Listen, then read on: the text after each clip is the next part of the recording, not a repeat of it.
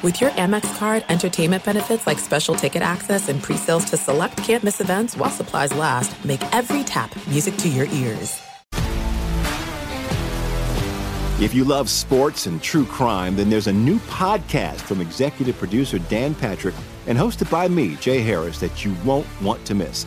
Playing Dirty Sports Scandals. Each week, I'm squeezing the juiciest details from some of the biggest sports scandals ever. I'm talking Marcus Dixon, Olympic gymnastics, Cain Velasquez, salacious Super Bowl level scandals. Join me on the dark side of sports by listening to Playing Dirty Sports Scandals on the iHeartRadio app, Apple Podcasts, or wherever you get your podcasts. What's up, everybody? This is Stephen A. Smith, host of the Stephen A. Smith Show podcast. Tune in every Monday, Wednesday, and Friday at the very least as I bring you all new episodes that feature the biggest headlines in the world of sports, pop culture, business, and I answer your phone calls and respond to your tweets. You'll hear my unfiltered opinions and straight shooter interviews with top celebrities and game changers. All that and more. So listen to the Stephen A. Smith Show podcast on the iHeartRadio app, Apple Podcast, or wherever you get your podcast. This is the Lombardi Line with Michael Lombardi and Patrick Meagher on VSIN.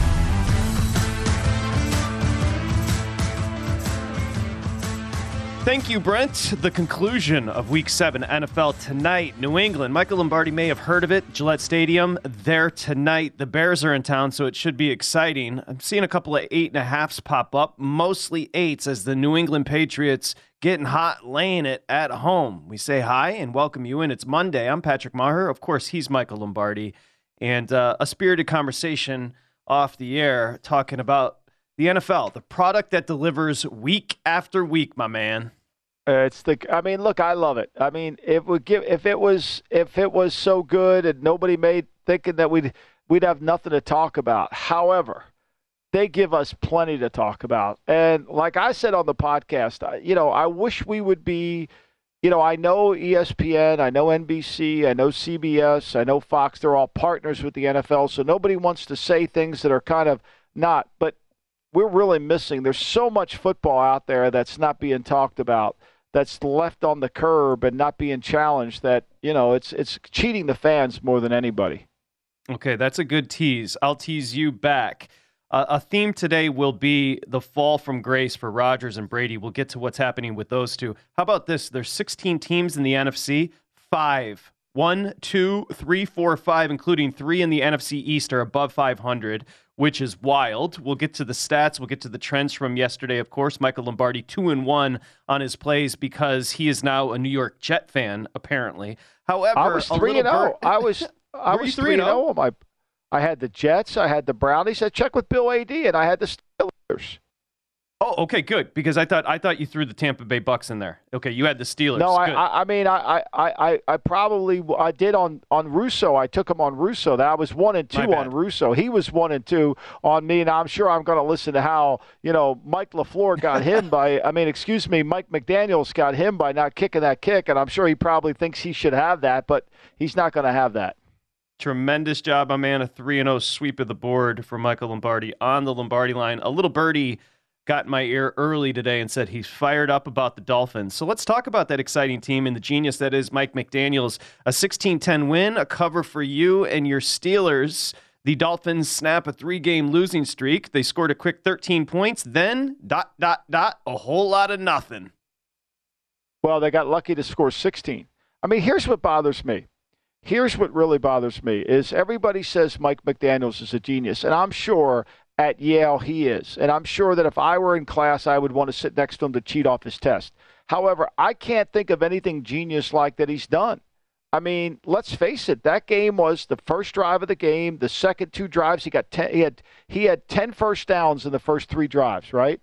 After that, they didn't do anything. They got seven first downs the rest of the game, and the decision to not go up by by nine. I, I think it gives analytics a bad name. I really do. It's unfair to the analytical community that, to be saying that that was an analytical decision. No, that was a dumb decision. And here's why it's a dumb decision. If you're watching the same game that I'm watching, and if you're watching the team that I'm watching that you're coaching, you realize that if you got to 19 points, that would have been the most. That would have been the third most points you scored all season with Tua. If you were watching the game that I was watching, you would have realized that your quarterback was trying to throw four, perhaps five interceptions. Specifically, the one at the end of the first half that Sutton just dropped. You don't get those three points if he catches that one. You don't get those three. Now they dropped them. Credit to Tua. They don't count on a stat sheet. But if you're watching Tua play and you're watching that game and you choose to neglect the three points, that's not analytics. That's stupidity. Yeah, Tua was begging the Steelers to take the ball away, but they wouldn't. The opposite is true for the Dolphins and Kenny Pickett. The defense, you know, the defense for the Dolphins was giving up those yardage 20 to 20. And then once they got into the red zone there, Pickett threw three picks inside his own, uh, inside the 25 two interceptions in the closing minutes. You know, that was kind of the difference. Pickett is a guy we're going to have to give him a full rookie year, and then we'll see what happens yeah. next year with him. I mean, he tries to force the in cut. If he takes the check down to Harris, right? And, and and Harris could maybe run, and it's probably going to be a fourth down call for Tomlin. Tomlin might kick the field goal there. He, I don't know, but he tries to fit the dig cut in, and they're reading it the whole way. And then the then he's on the move, and he makes a disastrous throw uh, where the kid from Auburn picks it off. Noah, I can't say his last name, but to me, you know, when the heat of the moment went, he didn't really respond to the to the to the call. And look, we to me, like I've said about Mac Jones, who apparently, according to our board today, is listed as the starter on the board. What I said about Mac, I say the same thing about Pickett. Their skill set isn't unique. They don't have a great arm. That's correct. They don't have a, a great athletic skills. They're not, you know, this unbelievable runner. They're smart. They understand how to play the position. And when they don't make good decisions, they lose their advantage. They lose the advantage of what makes them good is the intellectual property that they bring to the table. And when Pickett does what he did there, we can say it's a lack of experience. Understand it probably is. But that's what hurts the most. I hope there's a whole lot of moxie there because if I'm a Steelers fan and I've got this for 10 more years, I just don't see special. Uh, eh, that Whipple offense at Pitt, they spread it out. He could do a lot with lesser defenders. Uh, we shall see. I don't want to judge the kid too quickly. Uh, it's weird with the gloves and the conversation about the hand size continuously. He drops the ball a lot when he's running it. Anywho, we, we digress. Let's close the Dolphins out. 16 10 another under. The unders continue to go crazy. The unders were seven and five yesterday. So moving forward with the Dolphins, I'll set you up for next week. But again, the takeaway is nothing special here. That should have been well, a beatdown of the Steelers and ended up being a six six not six to 10, 16-10 win. Pardon me. Well, I mean, look, the Steelers have gotten better on defense. They really have. They've improved their defense, and you know it didn't look like it early. But what concerning, if you're a Dolphin fan, is the Steelers made adjustments in the in the third, in the second quarter, and Miami didn't have an adjustment to make after that. They didn't have it. And, you know, your quarterback is limited in terms of he's not going to run. Now he tried to run, but to me, when Miami, other than the, we said this on our show, we've repeatedly talked about this, other than the fourth quarter where they scored 28 points and 21, whatever it was, right? This team doesn't score points. They scored 20 against New England. 10 of which came from their defense. They scored 21 against Buffalo. The ball was spotted at the six. And in the last four weeks, they've scored 15, 17, 16, and 16. So when you thumb your nose, when you thumb your nose at three, do you really understand who you are as a team? I mean, yesterday with the with with Tua back, and certainly there was fanfare, and certainly we were all happy he was back, right? They had 17 first downs. 17, which is usually what they get in a game. They had 18 against New England. They had 19 against the Jets. They had 20 against Cincinnati. They had 15 against Buffalo. Can we stop what this is an explosive offense, please? He's got too many weapons, the mastermind there. McDaniels has too many weapons for this team to score uh, as anemically as you just pointed out, frankly. And they I average six Steelers yards per play. Yeah, it's just not I good mean, enough. I mean, here all right, points per drive, one point three. Okay, points per drive, average one point three three. Right, and it, and, and and you know, I went through it this morning. They 0.25 in, in points in points per possession. I mean, Patrick, they, they don't score. They can't get the ball in the end zone. They and they makes and then they make bad decisions. Points per play, they were 0.25. Like those those areas I just gave you, red zone, third down. What were they? Four for 14 on third down. That none of them were good. They're fortunate they were playing a quarterback who turned the ball over three times, and Pittsburgh couldn't catch a pass. I mean, Pittsburgh DBs are killing themselves today, especially Sutton. If he catches that ball at the end of the half, it's a 13 game 10 at halftime. That's right. You, you know, what are we doing there? After he doesn't kick that field goal, he gets two more first downs, all on first and 10 play action passes. No other play after that. The Miami Dolphins, Michael Lombardi, head to Detroit next Sunday, early window. You want to take a stab? What are the Miami Dolphins going to lay? I, I, gave it away. Of course, they're laying a little bit here. What are they laying against Detroit? Oh, I mean, I'm going to say they're probably five. I mean, can we talk about your Detroit? I mean, you you, you scolded to, me for recommending you them. Do I mean, that now. I mean, we want to make the, oh, you want to oh, depress God. the audience this early in the show. Five oh, turnovers. Oh Jared mean, Goff is literally the worst quarterback I've ever watched in my life, and I've watched some bad ones. No, he's not. He's not the worst, but he's in their conversation. I mean, can you imagine he was the first so pick in the bad. draft? He's so bad. I know I'm Can being. you imagine I'm, the I'm worldwide being... leader? I, I, on Twitter, I would get more crap from people on the because the worldwide leader had a couple people that thought he was sensational, and they were giving me so much crap that I thought he was just an average player, below average. The offense was making him better. How about they had they had. How about their fourth quarter? Can I give you their fourth quarter numbers? I, am sure you watched I know it. it like the back of my hand. Please, I'd love to hear about it. And tell me more about Dan Campbell when you do it, please. Well, they had five. They had 11 drives in the game. They had five turnovers, and they had eight plays, and they had eight drives of of one first down or less. In the fourth quarter, in the fourth quarter, Patrick, they lost the game. They had 23 plays, three fumbles, and an interception.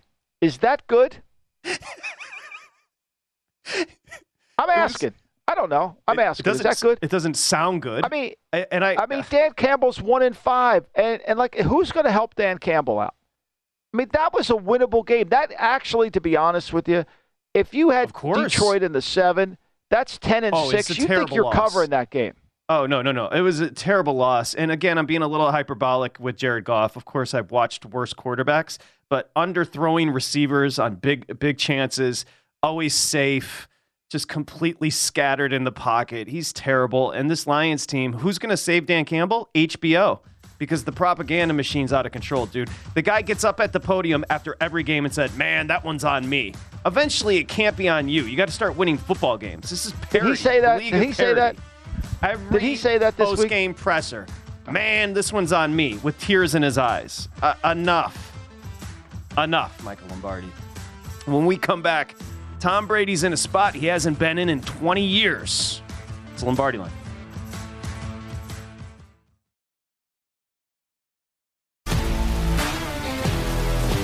If you love sports and true crime, then there's a new podcast from executive producer Dan Patrick and hosted by me, Jay Harris, that you won't want to miss. Playing Dirty Sports Scandals. Each week, I'm squeezing the juiciest details from some of the biggest sports scandals ever. I'm talking Marcus Dixon. Olympic gymnastics, Cain Velasquez, salacious Super Bowl level scandals. Join me on the dark side of sports by listening to Playing Dirty Sports Scandals on the iHeartRadio app, Apple Podcasts, or wherever you get your podcasts. What's up, everybody? This is Stephen A. Smith. When I'm not at my day job, First Take, you can find me in my studio hosting the Stephen A. Smith Show podcast. Tune in every Monday, Wednesday, and Friday, at the very least, as I bring you all new episodes that feature the biggest headlines in the world of sports, pop culture, business, and politics. You'll hear my unfiltered opinions on those nauseating cowboy fans, the chaos in Washington, D.C., and trending topics on social media, as well as my straight shooter interviews with top celebrities and game changers. And I occasionally give out love advice. Yes, it's true. If you want to know my true feelings about something, I'll give it to you straight. So listen to the Stephen A. Smith Show podcast on the iHeartRadio app, Apple Podcast, or wherever you get your podcast.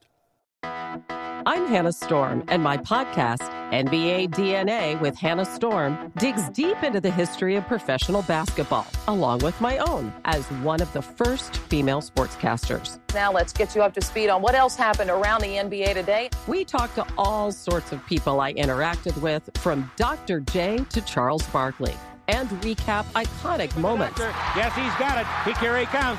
Ray rock the baby to sleep and slam dunk. As well as some of the wild stories behind the scenes. We were like, what? What are we in for? The scoreboard crashes before we even tip a game off. Today, the NBA is a global sports and entertainment giant. Players are multimillionaires and cultural icons. Iguodala to Curry, back to Iguodala, up for the layup. Oh, blocked by James.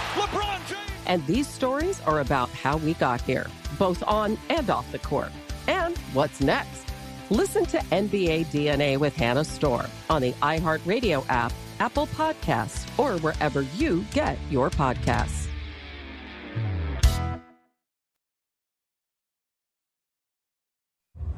You're listening to the Lombardi Line on VSIN, featuring former NFL executive Michael Lombardi. Now, once again, here's Patrick Meagher. All right, I'm laughing because there's a new symposium, which we'll get to in a second. But BetMGM, the king of sportsbooks, of course, the sponsor of the Lombardi line. Visit betmgm.com or download the app. And if you're in Nevada, bring your status sheet ID to any MGM property. You're going to be ready to go within minutes. It's the best. It's the king of sportsbooks.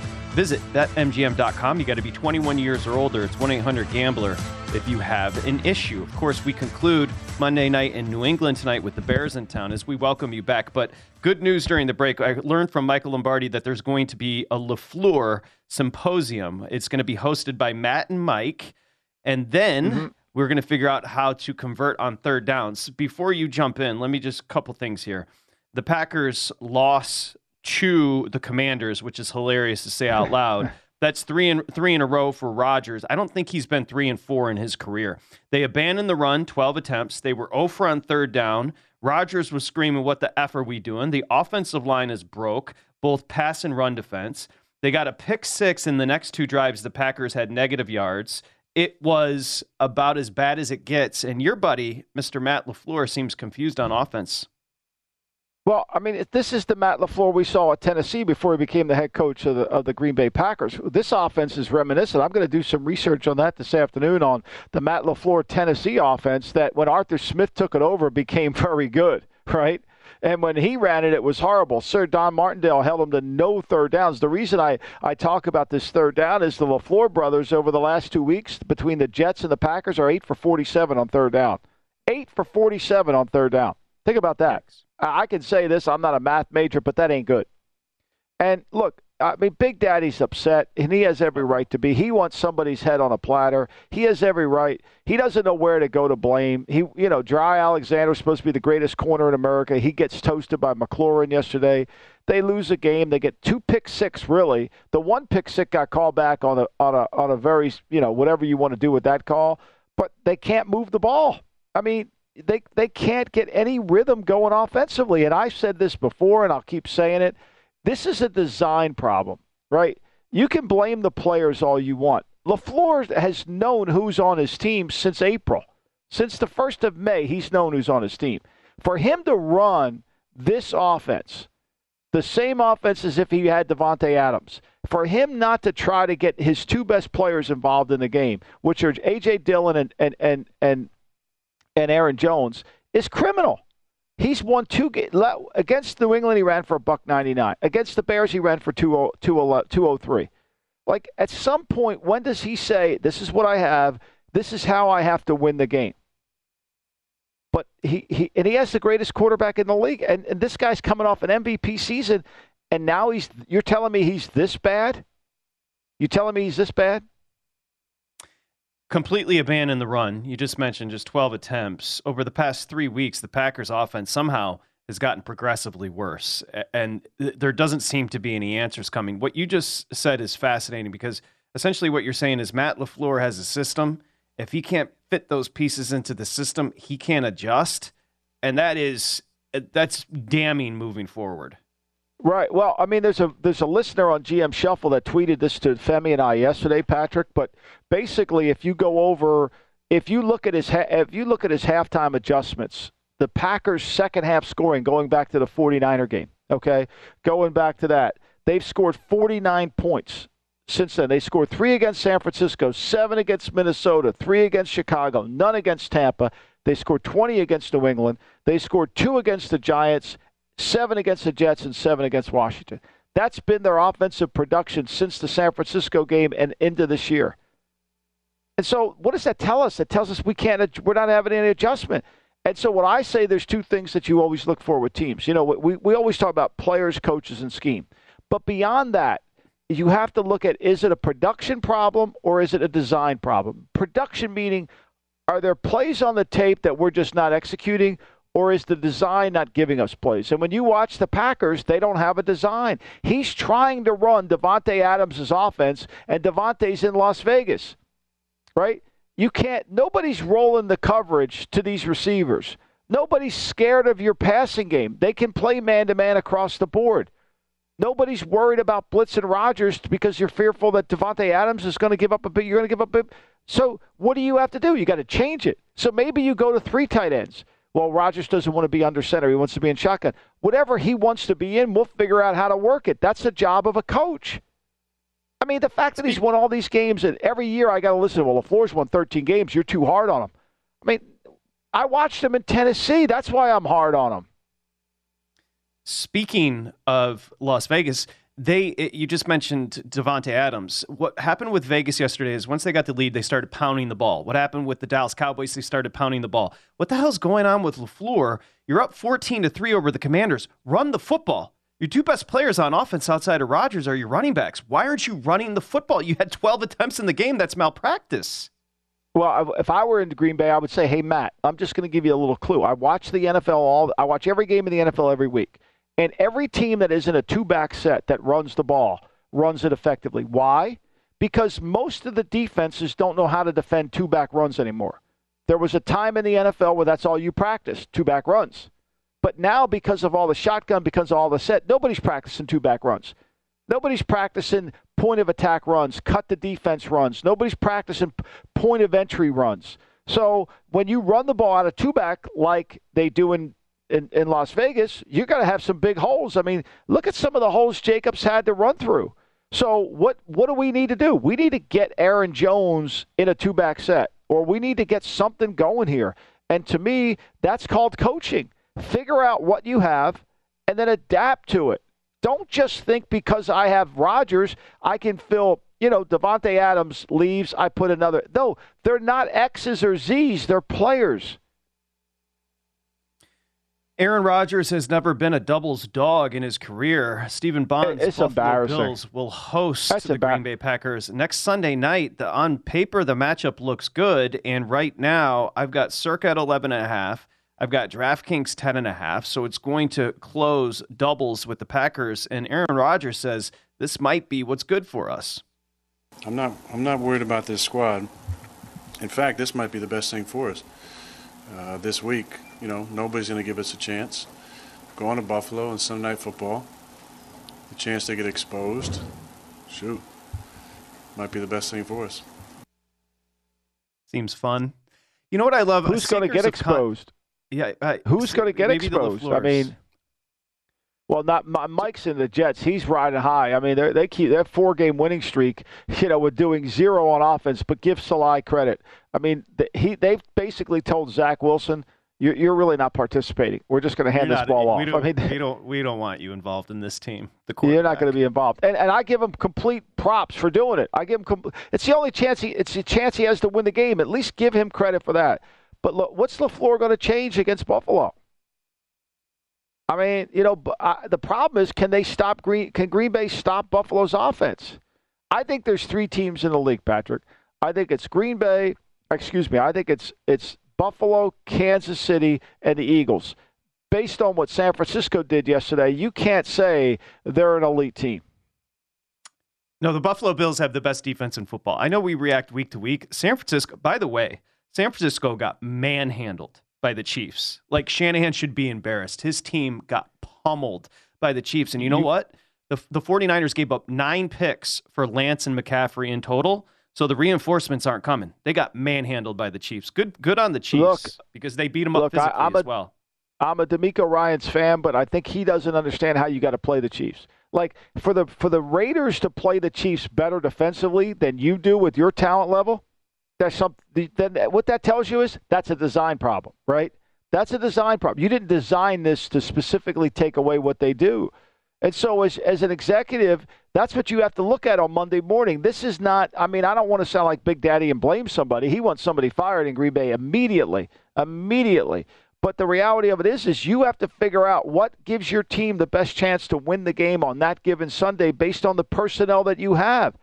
The, the Giants are living proof, living proof that with good coaching and smart decisions – that, that you can stay in these games. The Jets are proof of that.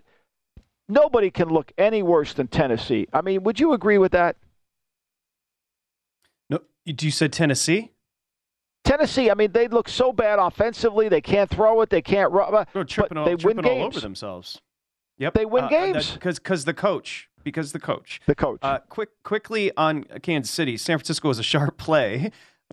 Need I remind you? Ended up closing pick 'em maybe Kansas City lane one, San Francisco lane one, and Kansas City the beatdown 44-23 on offense. The Kansas City were Kansas City Chiefs were fooling.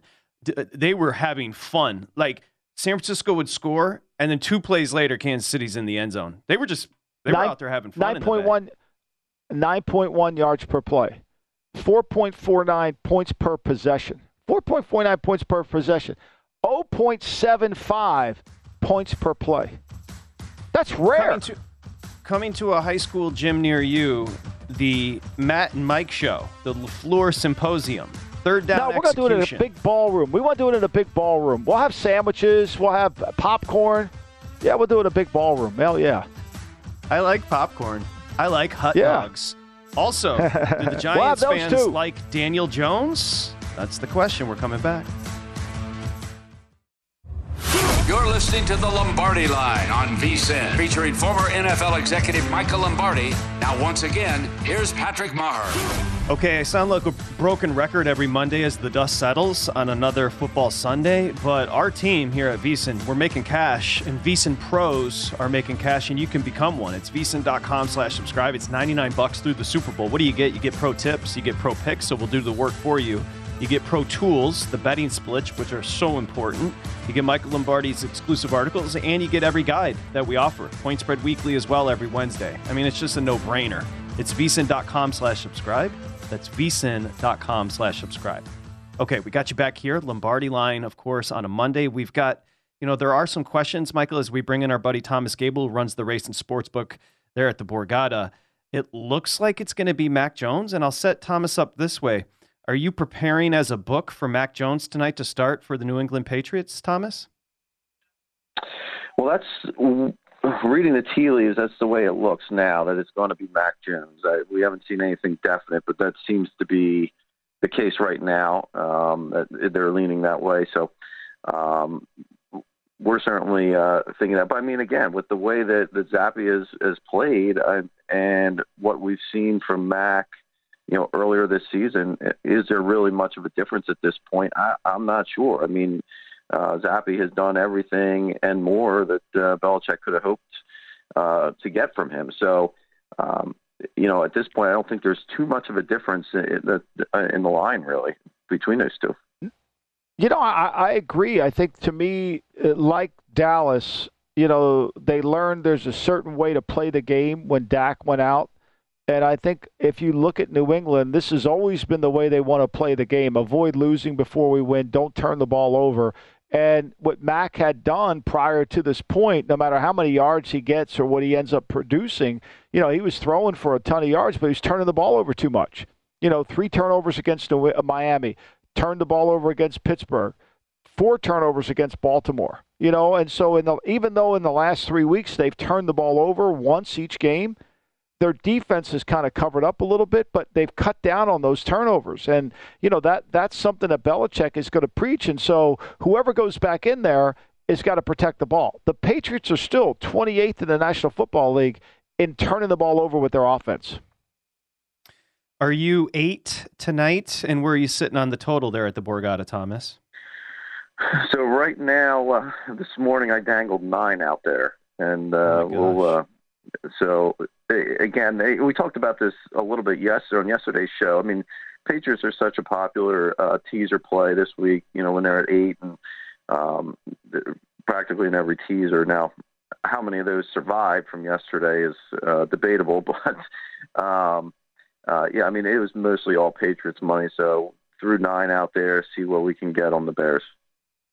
Well, I mean, besides the celebration when uh, Bryce Harper hit the home run in the book, I mean, what was the other biggest surprise for you in terms of the outcome based on the handle yesterday?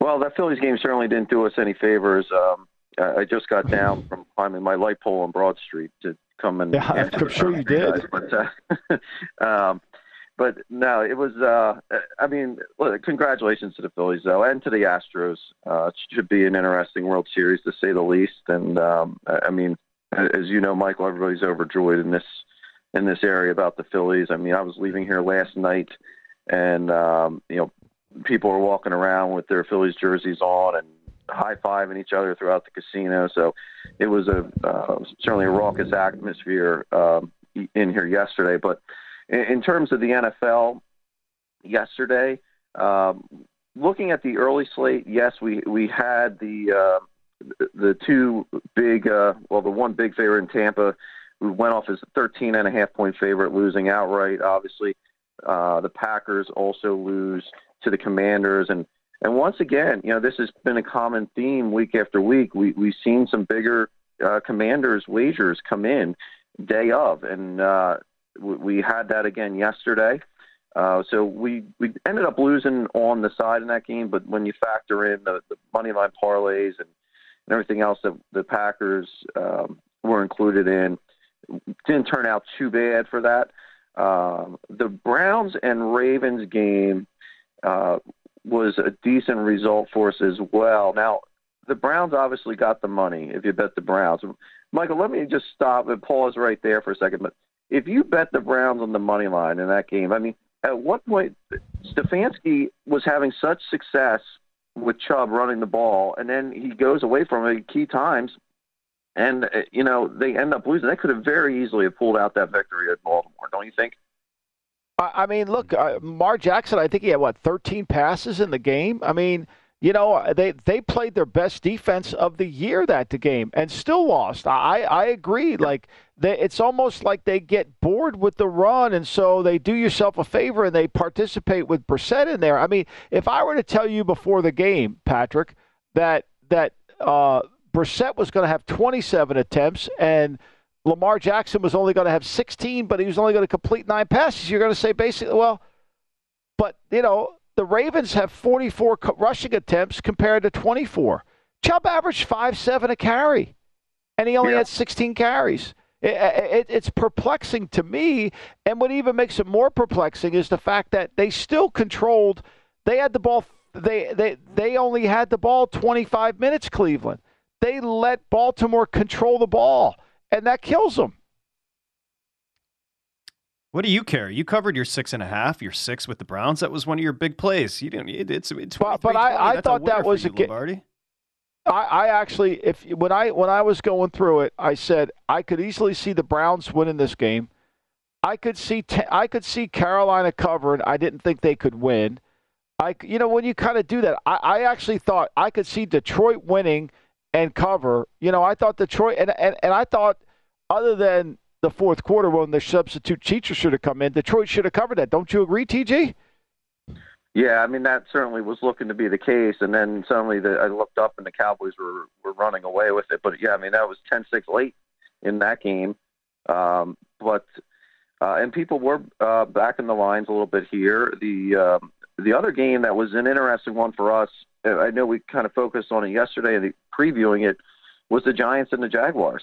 You know, that was right. the Jaguars were a sharp play, and uh, the Giants again. We we had all the Giants money come in from the public, and so not too much of a decision really on that. It was um, actually we ended up making a little bit on the game, but um, another another victory for the Giants, and here they are at six and one, and it's and you're left scratching your head again with you know how how good or how bad is this Giants team?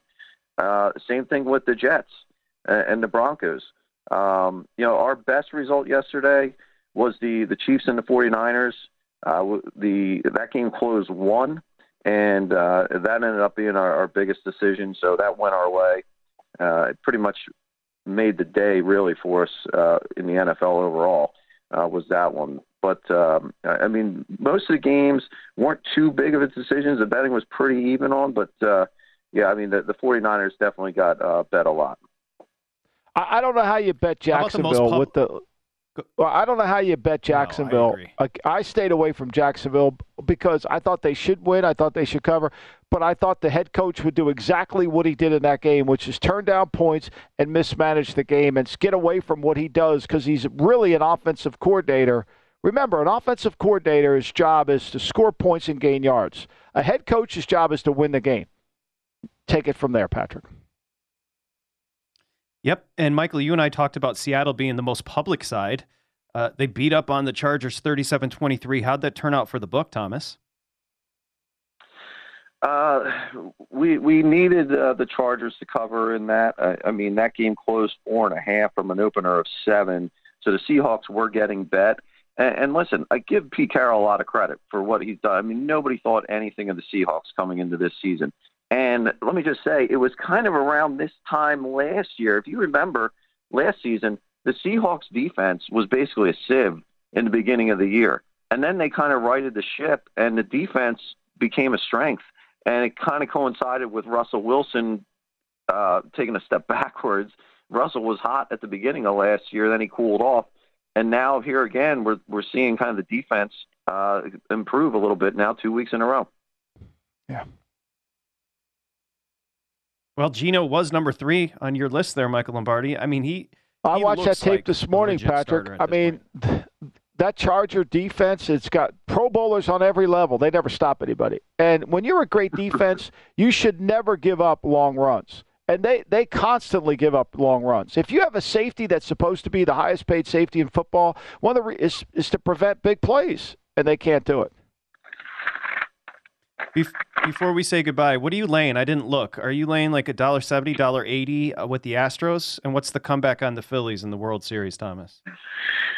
Uh, dollar uh, eighty on the Astros. Uh, we we definitely have some Astros liability. We uh, just last week, I think it was Thursday, uh, we they were you could have gotten plus one ten. I think we took a forty thousand dollar bet, moved to plus one hundred oh five, and then somebody came in and uh, put one hundred ten thousand dollars down on the Astros to win the World Series. And so we have some liability now to them. Mattress Matt. Mattress Better be Mac. on the lookout for him. Yeah, it was not. It was yeah. not you, you, you read my, you read my mind, Michael. Thomas, have a good Monday. Thank you, buddy. All right, thanks, guys. Giants, Brady, and it is Geno Smith a legit MVP candidate? That's next.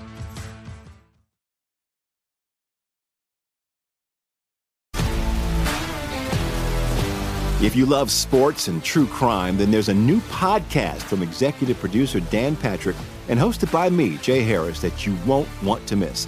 Playing Dirty Sports Scandals. Each week, I'm squeezing the juiciest details from some of the biggest sports scandals ever. I'm talking Marcus Dixon, Olympic gymnastics, Cain Velasquez, salacious Super Bowl level scandals. Join me on the dark side of sports by listening to Playing Dirty Sports Scandals on the iHeartRadio app Apple Podcasts, or wherever you get your podcasts. What's up, everybody? This is Stephen A. Smith. When I'm not at my day job, First Take, you can find me in my studio hosting the Stephen A. Smith Show podcast. Tune in every Monday, Wednesday, and Friday, at the very least, as I bring you all new episodes that feature the biggest headlines in the world of sports, pop culture, business, and politics. You'll hear my unfiltered opinions on those nauseating Cowboy fans, the chaos in Washington, D.C., and trending topics on social media, as well as my straight shooter interviews with top celebrities and game changers. And I occasionally give out love advice. Yes, it's true. If you want to know my true feelings about something, I'll give it to you straight. So listen to the Stephen A. Smith Show podcast on the iHeartRadio app, Apple Podcasts, or wherever you get your podcast. I'm Hannah Storm, and my podcast, NBA DNA with Hannah Storm, digs deep into the history of professional basketball, along with my own as one of the first female sportscasters. Now let's get you up to speed on what else happened around the NBA today. We talked to all sorts of people I interacted with, from Dr. J to Charles Barkley and recap iconic moments. Yes, he's got it. He carry comes. Way rock the baby to sleep and slam dunk. As well as some of the wild stories behind the scenes. We were like, what? What are we in for? The scoreboard crashes before we even tip a game off. Today, the NBA is a global sports and entertainment giant. Players are multimillionaires and cultural icons. Iguodala to Curry, back to Iguodala, up for the layup. Oh, blocked by James. LeBron James. And these stories are about how we got here, both on and off the court. And what's next? Listen to NBA DNA with Hannah Storm on the iHeartRadio app, Apple Podcasts, or wherever you get your podcasts.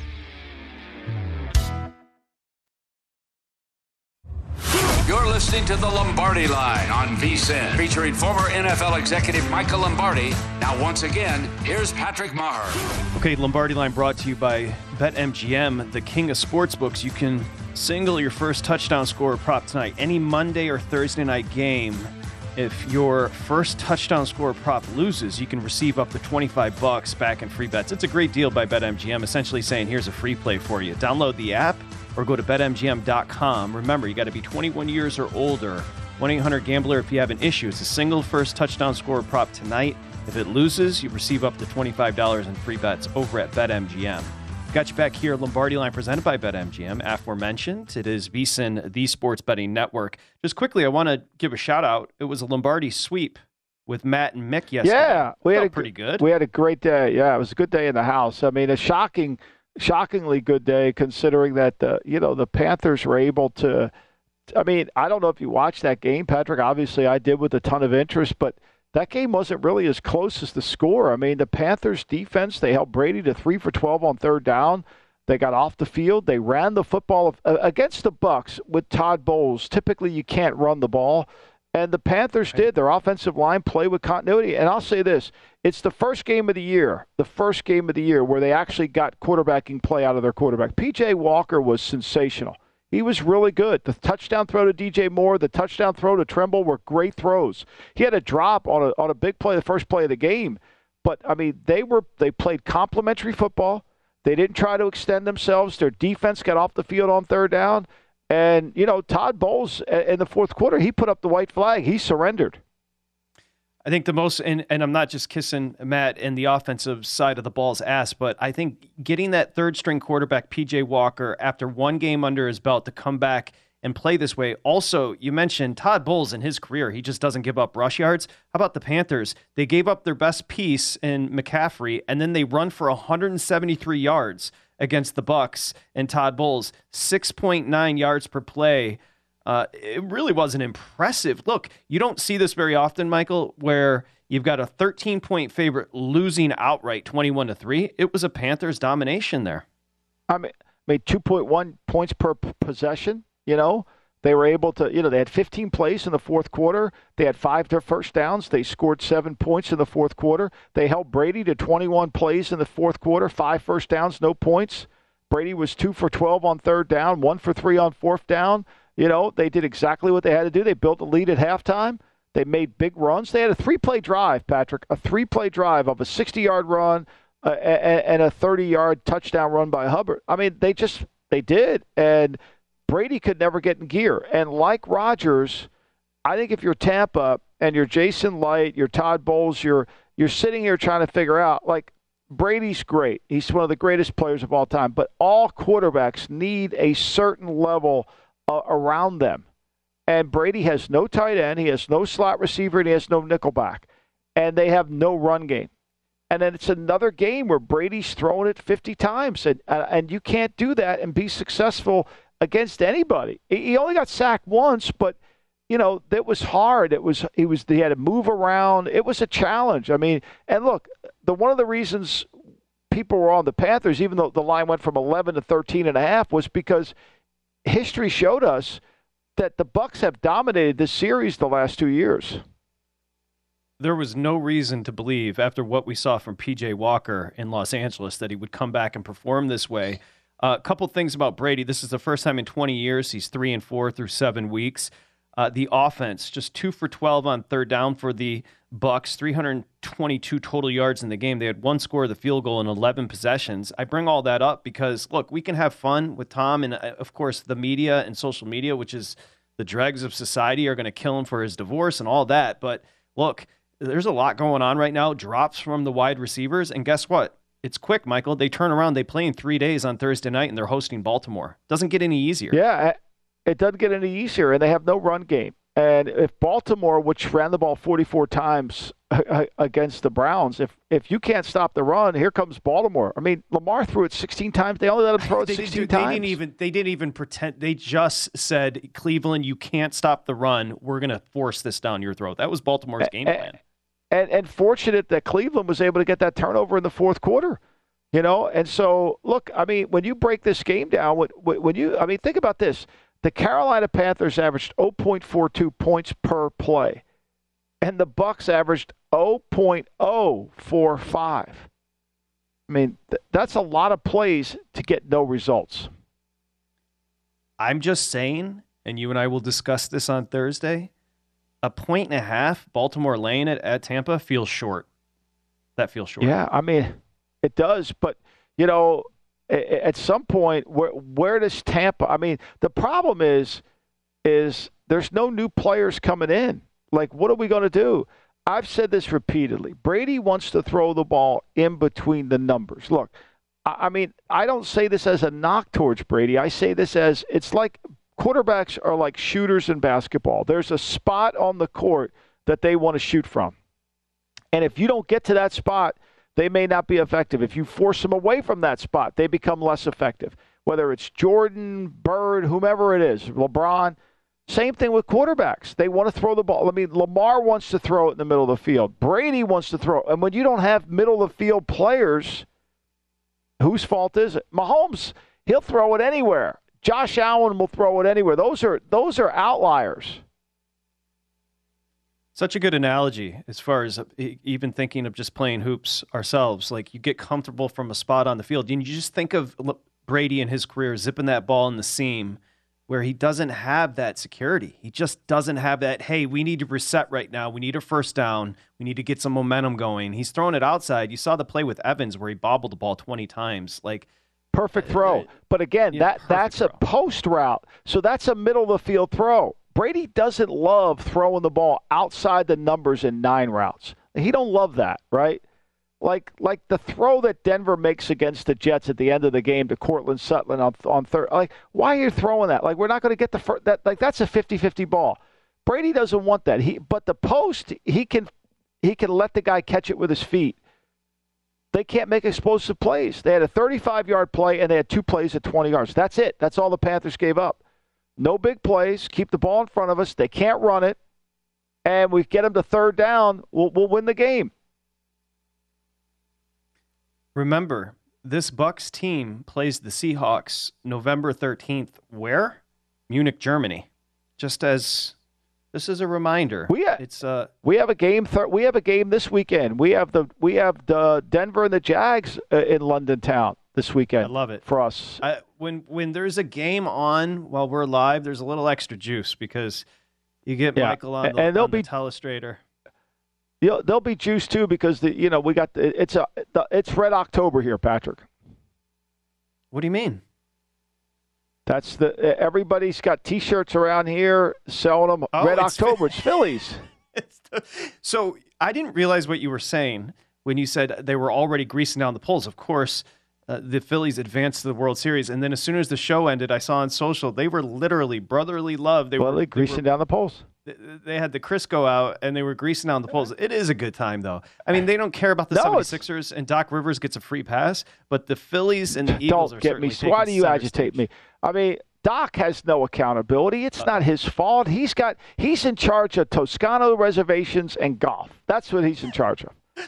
Toscano. That sounds that sounds delicious. Is it in Brentwood, right on the corner? I forget. It's a tremendous one of my favorite places to eat. He's in there every night.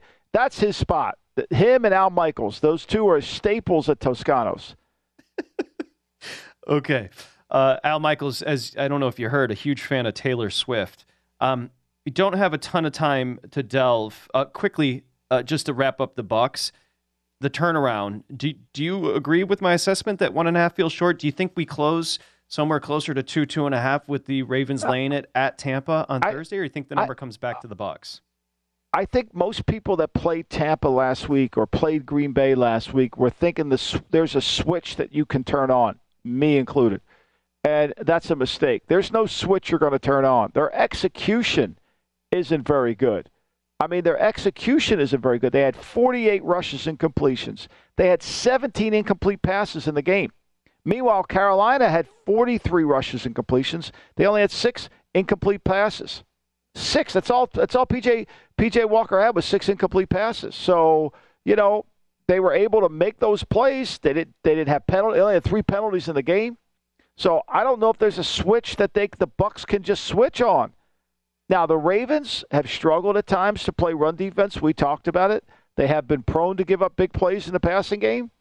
You know, we'll see what happens. They're going to have to do something personnel wise to shake this because people are getting a. I mean, look, the Panthers are a good defense. I'm not saying they're not, but they stonewalled the Bucs yesterday. I think you nailed it. I don't think it's the offense, which is bad right now for the Bucs, but the idea that you got run over on defense by PJ Walker in a McCaffrey less Panther team, to me that says something systemic within the Bucs, right? It- it- it's Yeah. just there's something wrong. There's something going on. They're they're not. And, and Bowles alluded to it. He said, "Look, we're just not going to turn on this Super Bowl thing." If it's Zappe or if it's Jones, does Michael adjust his handicapping tonight with the Patriots? We'll find out next.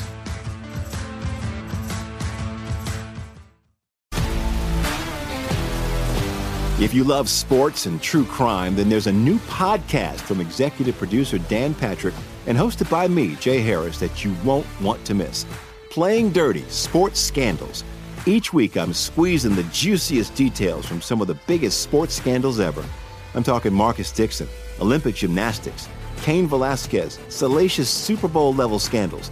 Join me on the dark side of sports by listening to Playing Dirty Sports Scandals on the iHeartRadio app, Apple Podcasts, or wherever you get your podcasts. What's up, everybody? This is Stephen A. Smith, host of the Stephen A. Smith Show podcast. Tune in every Monday, Wednesday, and Friday at the very least as I bring you all new episodes that feature the biggest headlines in the world of sports, pop culture, business, and I answer your phone calls and respond to your tweets. You'll hear my unfiltered opinions and straight shooter interviews with top celebrities and game changers. All that and more. So listen to the Stephen A. Smith Show podcast on the iHeartRadio app, Apple Podcasts, or wherever you get your podcast. I'm Hannah Storm, and my new podcast, NBA DNA with Hannah Storm, chronicles my six decades in professional basketball. From growing up in the sport to becoming one of sports TV's first female broadcasters. Join me as I dig deep into the game's history, unearth some wild stories, and talk to my friends from the world of basketball, from Dr. J to Charles Barkley. It's been a wild ride, and now I get to take you with me. Listen to NBA DNA with Hannah Storm on the iHeartRadio app, Apple Podcasts, or wherever you get your podcasts.